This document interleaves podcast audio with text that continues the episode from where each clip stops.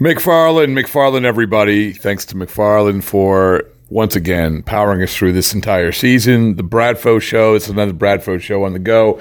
A quick one because you know I feel like Nick Pivetta has earned some um, some recognition uh, an opportunity to be highlighted on a Bradfo show on the go. So we sat down with Nick for, you know, a little bit. And what I wanted to talk to him about was boom, that hammer of a curve. Like that hammer, there is nothing like, as I said to him, there's nothing like a uh, backdoor big 12 to 6 curveball, that knuckle curve that he throws. I love it. I love it, and that's why I wanted to talk to him about it. You know, there's plenty of things to talk about when it comes to Nick Pivetta. This guy has been absolutely on fire heading into his start against Rays. The last 12 starts since beginning of May, 78 in the third innings. He's eight and two, a 2.1 ERA, uh, a 0.94 WHIP you know, um, just keep going down the list. 2.1 fWAR. I mean, like all of it. And, you know, listen, I mean, his fastball is better than ever. His fastball is a bread and butter. There's no question about it. Hitters hitting under 200 about on it. But still, that curveball complement is crazy. And now he's throwing it more than he ever has as a member of the Red Sox. Still not as much as a fastball, but still, you've seen it. I mean, you've seen it. His curveball has 82% uh, percentile in Major League Baseball in terms of spin. That shows you right there, like how good it can be. So, you know, again, I just want to sort of sit down with him, chop it up a little bit about that one pitch, where he's at. I think it's worth it soak it in, subscribe, follow, all the good stuff. All right, another Bradfo show on the go, this time with Nick Pivetta. First of all, who taught you your curveball? Do you remember? Yeah, so it was. Um, I didn't throw a curveball until I got to the big leagues with the Phillies. It was uh, Bob McClure. Um, oh yeah, yeah. Former Aaron Nola had he threw the spike curveball, and Bob said, "Hey, how about you try this?" And ever since, it's been a really good pitch for me. It's really hasn't. There's really not nothing too much more to that than that if anything, it's just the consistency of it that's come around more, say, these last couple of years, and the being able to use it in uh, fastball counts. So you didn't throw it at all no, I had a very sloppy, sloppy slider in the minor leagues. I might have tried to throw a curveball here and there, but it wasn't as good as the one when I got. And uh, it wasn't when you did try to throw; it was completely different grip.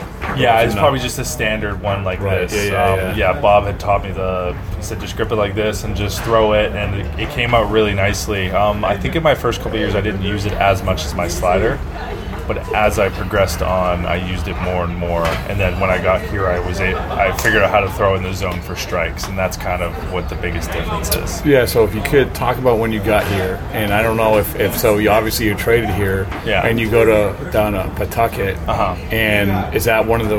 I mean, I know there was a, a, few different focuses, but was that one of them? Did they say, "Hey, listen, we see um, you throw this pitch"? I think when I when I got to Pawtucket, it was I just worked with Abby. Um, it was just mechanical. It was stretching me out, and it was getting me ready to just get up to the big leagues for, for the last couple starts. Um, you know, I, I was in the bullpen to start the year in 2020, yeah. and I finished the year in the bullpen as well in 2019. So they were just stretching me out, but the Phillies had also been stretching me out at the same time when, when I was down there. So once I was in the alternate site, it was just kind of get me ready. And I didn't really focus on a lot of the fundamental fundamental stuff that we're doing this year with uh, Bushy uh, and that was probably the beginning of last year. Is kind okay. of when it all came together.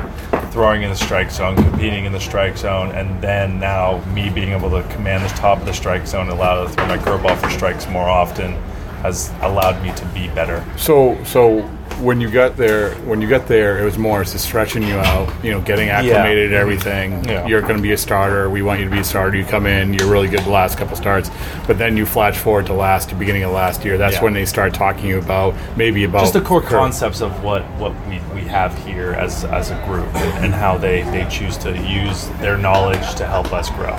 How is that different? Like, how is um, that different from anything that you had gone? I through? think I think for me it was different because I had I had to change it. I had two manager changes. I had three pitching coach changes um, in my in my career with the Phillies. So there wasn't I wasn't able to grasp I think the fundamentals of what pitching was. I was learning and I was getting experience.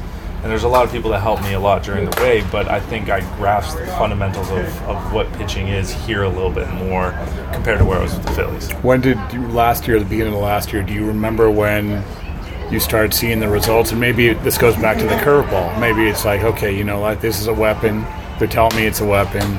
Um, or maybe it's a few different things. I, I don't think know. I think it was just kind of confidence with, with my pitching style, confidence with, with what I have, confidence I throw the ball in the zone and I get people out, and then the rest of this is just being able to build on success and better my game and develop my game further rather than having to play catch up. Okay, so so what I'm hearing is a lot of trust in your stuff. Yeah. You know, like, hey, listen, I get good stuff. Throw in the zone. Mm. Have confidence that it's going to get guys out. I mean, Yes. when you don't have results, I mean, it's hard to like. I would imagine it's hard to get that, or when your the results are up and down a little bit. Yeah, I mean it's it's really hard. I, I went through it a lot in my career, where in a sense where I'm not pitching as well, and then you have to figure out, okay, what did I do wrong, and how are we gonna how are we gonna fix that for our next start? But now it's what did it what did I do right?